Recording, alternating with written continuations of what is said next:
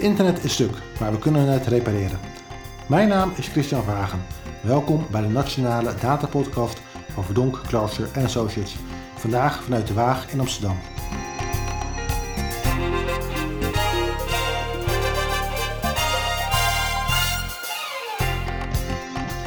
Welkom bij de Nationale Data Podcast, de podcast met inspirerende gasten en inzichten over het gebruik van data, algoritmes en artificiële intelligentie in de publieke sector. Mijn naam is Christian Vragen en mijn gast vandaag is Marleen Stikker, directeur van de Waag, oprichter van de Digitale Stad, auteur van Het Internet is stuk, maar we kunnen het repareren. En zo kan ik nog even doorgaan. Eigenlijk als ik u google, dan krijg ik vooral uh, algeheel internetpionier. Heel fijn om u in de uitzending te hebben. Welkom. Dankjewel. Dankjewel. Um, ja, u bent hier in de uitzending. We hadden een tijdje geleden hadden wij Kees Verhoeven in onze uitzending. En hij noemde uw naam als zijnde, goh, die moet je nou vooral eens gaan bevragen als jullie iemand zoeken die een visie heeft op, niet alleen op AI, waar we het met Kees Verhoeven over hadden, maar eigenlijk ook op technologie in het geheel. Uh, nu wil het toeval dat daar ook recent nog een boek over heeft geschreven, wat ik net al noemde, over het internet is stuk. Kunt u daar wat meer over vertellen? Wat bedoelt u daarmee? Um, nou ja, het internet is stuk is... Um een, een, constatering die deels over de technologie gaat. Uh, veel mensen van het eerste uur zullen zeggen dat uh, het internet nooit bedoeld was voor zoveel uh, mensen die daarop aan het, daar gebruik van maken. Dus er kraakt en er wrikt wat in de onderliggende infrastructuur. Dus daar moet het een en ander gebeuren. Maar ik bedoel vooral het internet een stuk omdat we ons vertrouwen kwijt zijn geraakt. Dus het ongemak over wat al die apps nou precies aan het doen zijn. Wat de, de grote, de big tech, uh, voor wat ze nou eigenlijk met al die data aan het doen zijn. Waarom we überhaupt onze data kwijt zijn, onze privacy kwijt zouden moeten zijn als we gebruik maken van het internet. Mm -hmm. Dus ik denk dat dat, dat, dat, dat internetstuk is een, is een gevoel van, van ongemak, uh, onvrede misschien ook, ook hopeloosheid. Van, ja. Is dit het dan? Uh, valt er dan niks tegen te doen? moeten we ons er dan maar bij neerleggen? En daar, daar heb ik uh, gedacht, dat moet ik eens op gaan schrijven. En ik heb gedacht, ik moet beschrijven waar het vandaan komt. Uh, meer dan alleen maar uit het militaire ARPA-net, wat vaak over het internet verteld wordt, mm -hmm. maar ook juist uit sociale bewegingen die al in de jaren tachtig uh, computernetwerken gebruikten om ja, vooral de wereld en mensen in staat te stellen mee te kunnen doen, informatie te krijgen, onderdeel te kunnen zijn van, van kennisuitwisseling. Uh, dus dat heb ik beschreven in het eerste deel. En in het tweede deel ben ik dan ingegaan in op nou, wat er allemaal stuk is. Maar ook allerlei misconcepties over technologie.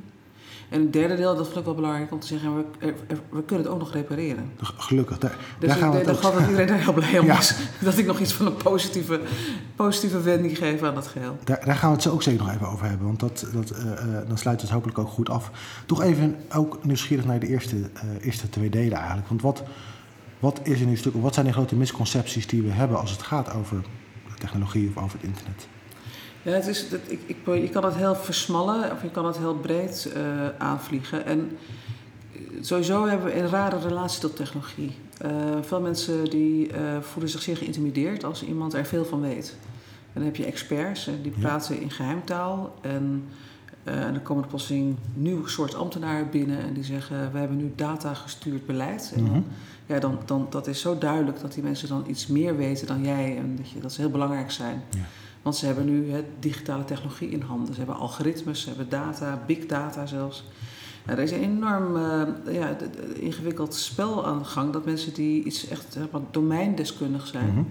over het, op het gebied van armoede bijvoorbeeld, zich gemarginaliseerd voelen door mensen die zeggen: nee, we hebben nu digitale data, daar gaan we het mee uh, doen of learning analytics. Of nee, je, je, neemt het. Hè? Iedereen mm -hmm. komt. En die, die, ik denk dat dat geen gezonde relatie is. Dus dat mensen die er te ver van afstaan, uh, vroeg al als ze uh, in hun, op school of in een middelbare school, ook in een opleiding, uh, wordt ze gezegd: dat kan jij niet snappen. Dat heeft alleen maar zin als jij ja. wiskunde, scheikunde, natuurkunde gestudeerd hebt. Nou, dan kan jij iets met informatica. En andersom, op het moment dat mensen informatica of in het, op het domein van artificiële intelligentie en dergelijke zitten, dan hoeven ze nooit hun eigen voorstellingen te bevragen. Dan gaan ze ervan uit dat alle data objectief is. En dat ze verder geen, dat ze een neutrale activiteit hebben. Dat zij zelf geen politieke, culturele bagage meenemen in de technologie die ze ontwerpen. En dat, waar het mij om gaat is dat, dat we aan, aan twee zijden dus iets moeten doen. Aan de, aan de, aan de manier waarop uh, informatici eh, op dit moment ehm, nadenken over welke rol ze hebben, welke verantwoordelijkheid ze hebben. En dat ze die claim dat je op basis van data voorspellingen kunt doen over individueel gedrag, dat dat gewoon valse claims zijn, die al lang zijn weerlegd. Eh, of dat je eh, gezichtsherkenning, dat je emoties kan herkennen door de spiertjes die in ons gezicht heen en weer bewegen. Mhm. Ook dat is al eh gefalsificeerd. Dus er worden enorme claims gemaakt door mensen die aan die kant van data en big data en AI zitten. Mhm. Dat zij weten wat intelligentie is bijvoorbeeld. En aan de kant van meer de humanities, social, social sciences, zeg maar de, degene die aan de kant van, de, van meer de domeindeskundigheid zitten, die, die zijn of te geïntimideerd Ja. en dan praten ze niet meer mee. Eh, of ze hebben er een soort ehm, arrogante positie ingenomen van nou knutselen jullie dat nou maar lekker in elkaar. Dan gaan wij even de belangrijke dingen doen. En dat is een hele ongezonde setting. Dus ik denk dat daar echt iets aan gedaan moet worden om te zorgen dat we serieus op een goede manier met die technologie om kunnen gaan. En hoe ziet u hoe die, hoe die twee bij elkaar komen? Hoe enerzijds die, die, die, die technici, die techneuten, de mensen die geval claimen de techniek te begrijpen, zeg maar, eh, komen ook bij de groep die eh nou ja, zich daardoor wellicht benadeeld voelen. Nou, ik denk dat, ik denk dat, het, ehm, dat het hele domein van eh, data en artificiële intelligentie, zeg maar alles wat met digitale informatie te maken heeft en de instructies die we erop loslaten, dat dat bij uitstek een interdisciplinair domein is. Dat je dat niet vanuit één van de wetenschappelijke disciplines kunt eh, bestuderen alleen. Je hebt recht nodig, je hebt sociale wetenschappen nodig, je hebt, ik, ik, ik grap wel eens, je hebt ook genderstudies nodig. Hè? Dus de bias, de vooringenomenheid die we hebben, de- onze je, hebt, je, hebt, je moet eigenlijk ook nadenken over wat neurologische frames zijn waarin mensen eh, dingen wel of niet meer waarnemen. Je hebt, eh, maar je hebt natuurlijk ook kennis nodig van wat is nou precies een algoritme, wat is, een, eh, wat is statistiek.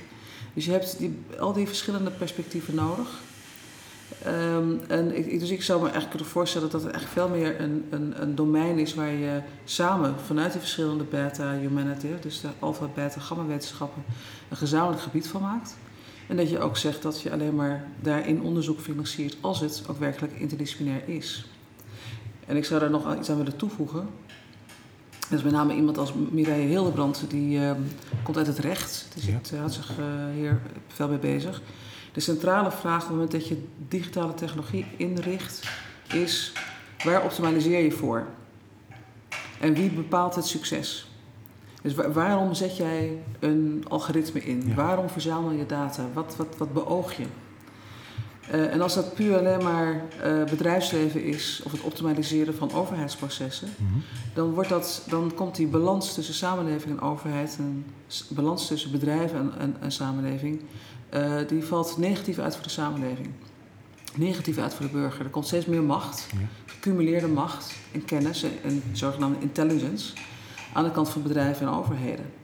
Dus ik zou in dat spel van interdisciplinariteit, denk ik, je moet ook heel nadrukkelijk, wij noemen het dan vanuit de wagen public research, Mhm. citizen science, co-creatie, ehm, mensen in staat stellen om zelf dan ook data te verzamelen, algoritmes te ontwikkelen, om een soort contramacht te creëren ten opzichte van al die instituties die AI loslaten op burgers. Ja.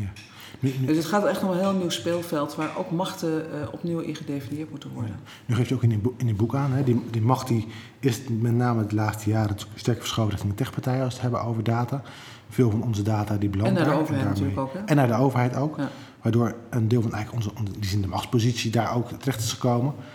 Ehm, dat, dat is niet eh, overnacht zo gebeurd, dat is de laatste jaren zo gebeurd. Hoe heeft dat dan toch zo kunnen gebeuren? Nou, wat ik zelf analyseer, eh, ik heb een beetje teruggezocht natuurlijk van hoe, hoe was het nou in 1994 toen ik met de digitale stad begon, of ik en, en een grote groep mensen en clubs als eh, Hectic, Rob Gongrijp, Philippe Rodriguez daarmee bezig waren. En, en een veel grotere groep mensen daarmee bezig was.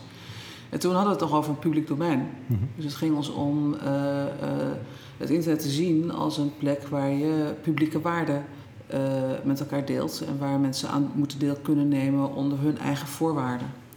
En, vrij, en toen was er ook nog het Nationale Actieplan Elektronische Snelwegen. En daar staat, ik heb geciteerd ook een prachtige beschrijving over. Hè. De overheid heeft ook een belang, of heeft een, een zorgplicht voor het publiek domein. En dat is eigenlijk, nadat het is opgeschreven, meteen vergeten.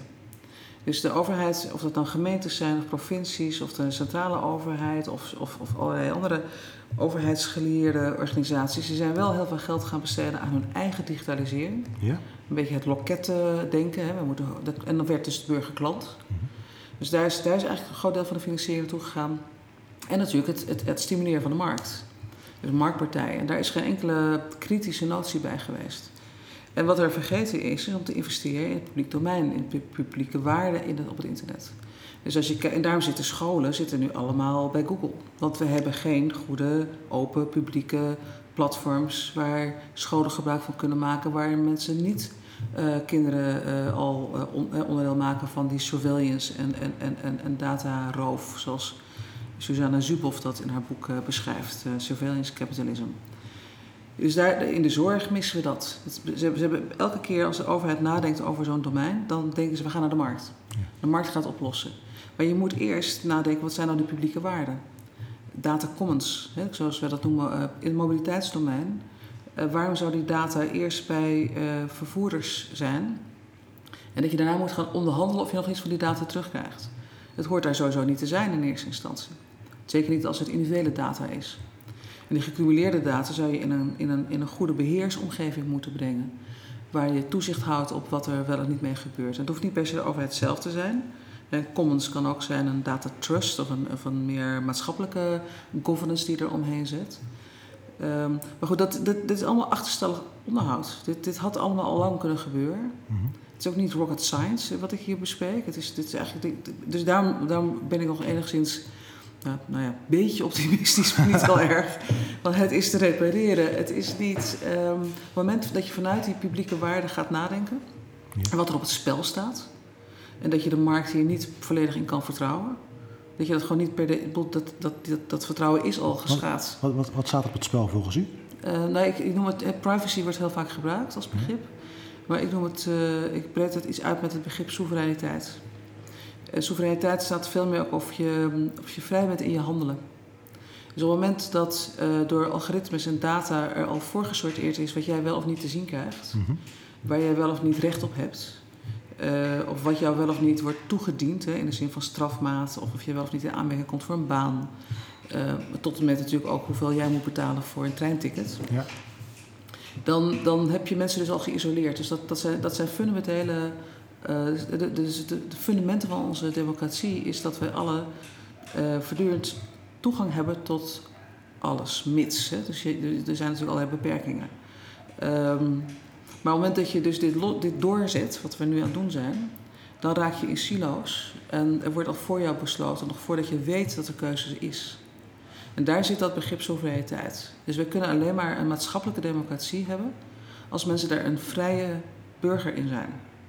En een deel van je vrijheid, die, die, die perk je in omdat je een representatieve democratie nodig hebt. Je hebt belasting moet je betalen, je- Mhm. je mag niet zo iemand, eh, jou, jouw geluk mag niet een ander in de weg zitten.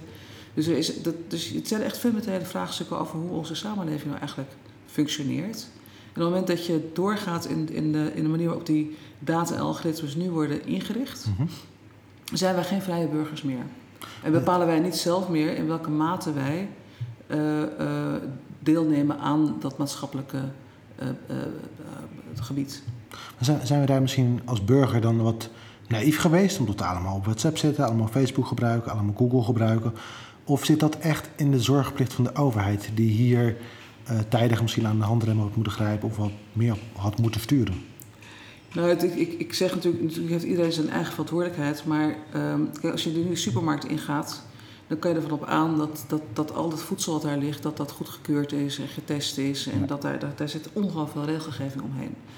En, eh, en als er iets fout is, dan wordt het teruggeroepen. Dan hebben we er allerlei mechanismen voor om dat terug te roepen. Eh, dus daar is zorgplicht. Dat hebben we uitbesteed. We betalen daar belasting voor. Om te zorgen dat dat goed zit. Dat is, dat is, dat is, dat is waarom we een representatieve bureaucratie, eh, eh, eh, democratie hebben, is dat wij sommige dingen uitbesteden. Dus ik, op, op het digitale domein is het gewoon volledig aan, aan de markt overgelaten. Dus er is gewoon achterstallig onderhoud. Dus zorgen dat als jij op, in een app store, dat er geen apps staan die jouw data roven. Mhm. Je stappenteller, je ovulatie-app, al die leuke dingen die we graag willen doen. Ja, mensen moeten er gewoon van op aan kunnen dat dat goed zit. Ja. En dat moet je via wetgeving en regelgeving en handhaving moet je dat afdwingen. Dus daar zit de overheid. Ik, dus ik vind, natuurlijk vind ik dat mensen zelf bewust moeten zijn. En uh, je moet bewuste keuzes maken. Maar je kan ook maar tot. tot, tot, tot het is, het is een, je moet ook wel een aantal dingen gewoon garanderen. Ja. En dat is ook in onze farmaceutische industrie, die is ook aan banden gelegd. Mag ook niet zomaar alles. En wat tot dusver steeds gezegd is door het bedrijfsleven of door het bedrijf, is gezegd: ja, maar dan kunnen we niet meer innoveren. En ik vind dat echt nonsens, want dat kunnen we in de voedselindustrie doen we dat nog steeds, in de farmaceutische industrie doen we dat, doen we dat ook nog steeds. Dus dat is gewoon niet een valide argument. Dus er is hier echt, echt ook een soort, soort ik, ik vind dit uh, maar ten dele te wijten aan de gemakzucht van mensen. Want er zitten echt val, vals, vals spelers tussen. Ja. En, en, je kan dus niet zelf dat herkennen. Het is onmogelijk voor mensen om te begrijpen wat er nou eigenlijk achter schuil gaat. Ja, maar de overheid en de politiek heeft hier gewoon echt steken laten vallen. Ja, en hij zegt, ja, er staat meer op het spel dan in privacy. Het gaat over digitale soevereiniteit, eigenlijk over de vrijheid om te kunnen, de beslissingen te kunnen nemen in, in alle vrijheid. Uh, daar heeft de overheid steken laten vallen.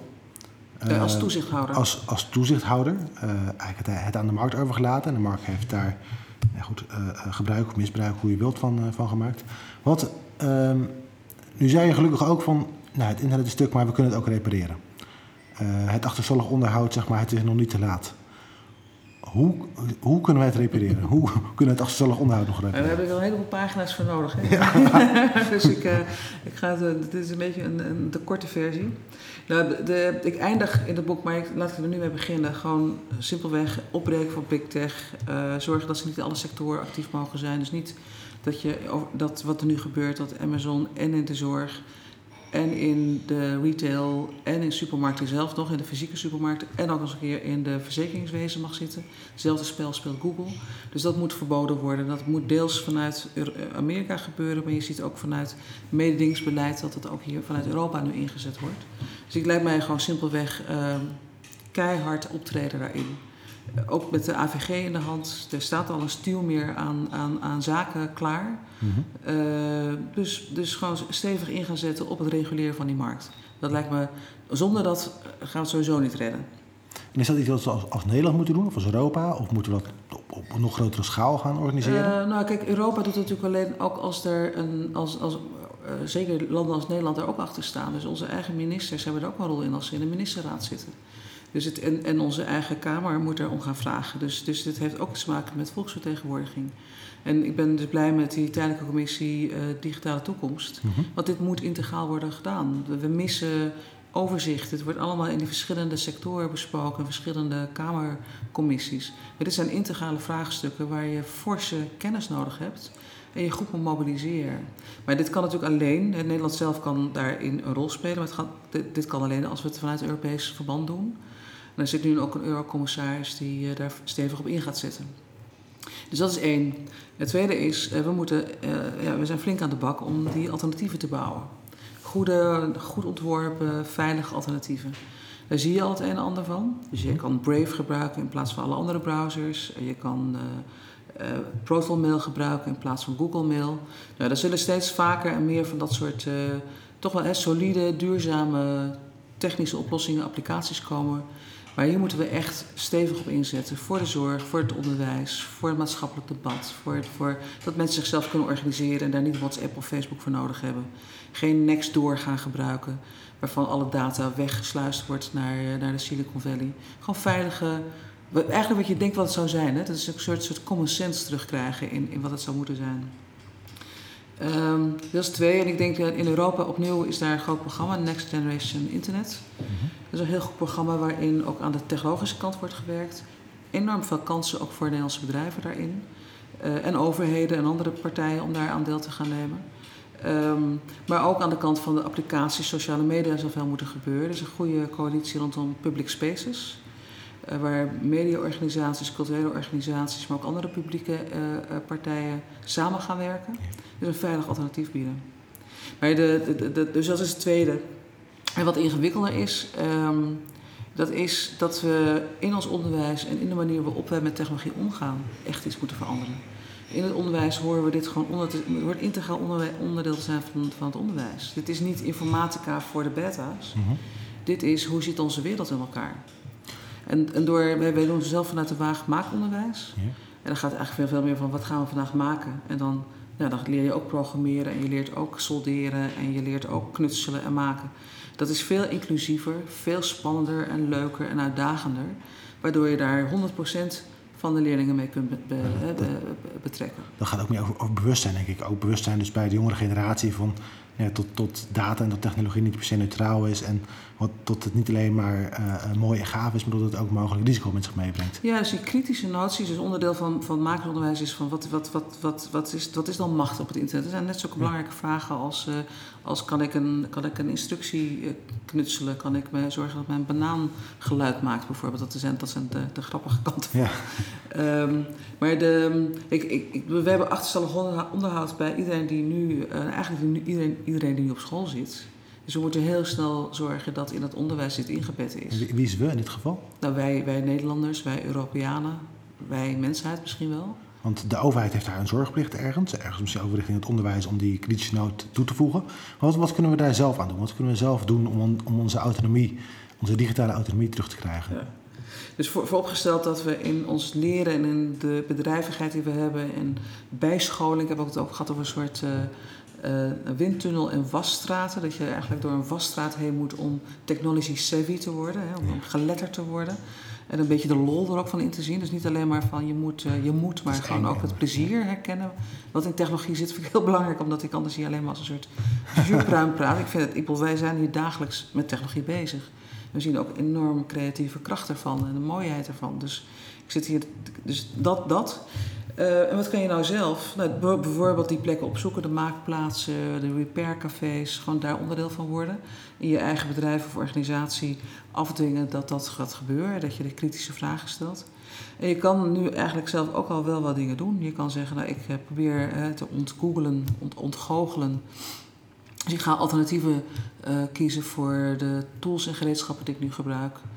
Ik, ga, uh, ik, ik, ik, ik, geef dat niet als de oplossing. Mm dus het is wel prettig als je Signal gebruikt in WhatsApp en dat je Brave gaat gebruiken. Je laat daarmee zien dat er kansen zijn voor bedrijven die het beter doen. Dus wees onderdeel van de verandering. Ja. ga, uh, zorg dat je organisatie, bedrijf ook daar onderdeel van wordt. Um, maar ik zeg als ik wil ook zeker niet beweren dat als we allemaal nu geen Google meer gebruiken, het wel goed komt. Er zit onder, onderliggend natuurlijk een, een, een groot vraagstuk van uh, hoe het kapitaal zich organiseert rondom het digitale domein. En hoe oud oliegeld nu dat digitale domein in, instroomt. Dus we zullen ook uh, heel kritisch moeten bevragen naar de politiek en naar onze volksvertegenwoordiging. Hoe wordt het toegezien? Hoe, wordt het, hoe, hoe kijkt men toe op wat er nu gaande is? Wat is dat machtsvraagstuk? En dat het politieke. Uh, het probleem voor politieke partijen nu is, is dat ze er geen electoraat mee kunnen bedienen. Dus voor, het is moeilijk om je daarmee te profileren als politicus, want ja. Uh, dus het gaat ook over media, mensen zelf. Dat we dit echt als een belangrijk uh, topic gaan zien, als een belangrijk onderwerp gaan zien. En hopen dat daarmee de politiek ook actiever wordt. En, of zich meer gesteund voelt. Hè? Een van de twee kanten zelfs. Er zijn natuurlijk best een aantal mensen daar actief, zoals Verhoeven. Mm. Um, maar um, ja, die, moeten, die moeten een veel grotere stem krijgen in het geheel. Dank. Nu hebben we het in deze podcast vaak over de kansen en alle mooie dingen van data. Goed om ook deze uh, misschien toch kritische of realistische noot mee te geven als we het hebben over, over data. En ook een mooie oproep tot we daar ook zelf een eigen verantwoordelijkheid op hebben om daar uh, mee om te gaan. Uh, nu komen we richting het einde van de podcast. Zoals je weet vragen we aan het einde van de podcast ook vaak van... wie zouden we nou nog meer moeten vragen in een volgende podcast? Wie heeft er nog meer een inspirerend dataverhaal? Nou, ik heb er een heleboel. dat, dat mag ook. dat mag. Nou, Mireille Hildebrand, die ik net al noemde. Hoogleraar um, en uh, verbonden aan de Radboud Universiteit en meerdere universiteiten. Uh, die is ongelooflijk belangrijk in, dat, in het debat over wat, nou, wat we nou wel en niet kunnen met uh, artificiële intelligentie. En kan daar ook vanuit juridisch perspectief een heel goed antwoord op geven. Um, Bart Jacobs, uh, ook van de Radboud Universiteit, ik denk ook Radboud Universiteit ga ik niet noemen. Um, van Irma, I Reveal My Attribute, mm -hmm. die voor digitale identiteit denk ik de oplossing heeft gevonden en ontwikkeld om ons te beschermen. Een van die voorwaardelijke technologieën die we nodig hebben om te zorgen dat we niet vogelvrij zijn. En uh, Jaap Henk Hoekman, die ook uh, privacy by design als, uh, als uitgangspunt heeft, ook betrokken bij het Identity and Privacy Lab. En um, ook hoogleraar volgens mij inmiddels. En ja, ook iemand die, die ongelooflijk belangrijk is in het, uh, ik, ik zeg maar, ik, het, het, ik heb een soort sanitaire, het, zeg maar, het, beetje, het, het, het weer netjes een beetje uh, hygiënisch krijgen van het internet. En daar, uh, ja, zowel vanuit, vanuit die technologie kan hij daar heel goed over praten van wat er nodig is. En kan dat vertalen ook naar de ontwikkelaars en de mensen aan de datakant en aan de softwarekant. Maar hij kan het ook heel goed vertalen naar waarom het belangrijk is voor ons. En waarom het belangrijk is vanuit bestuurlijk perspectief. En ik denk overigens dat zij dat alle drie zouden kunnen. Dank. Dank voor deze drie, mooie suggesties. En volgens mij gaan we ook zeker hiermee nog veel meer horen in de toekomst over dit, uh, dit onderwerp. En over dit boek. Ja. Dank u wel. Dank je wel.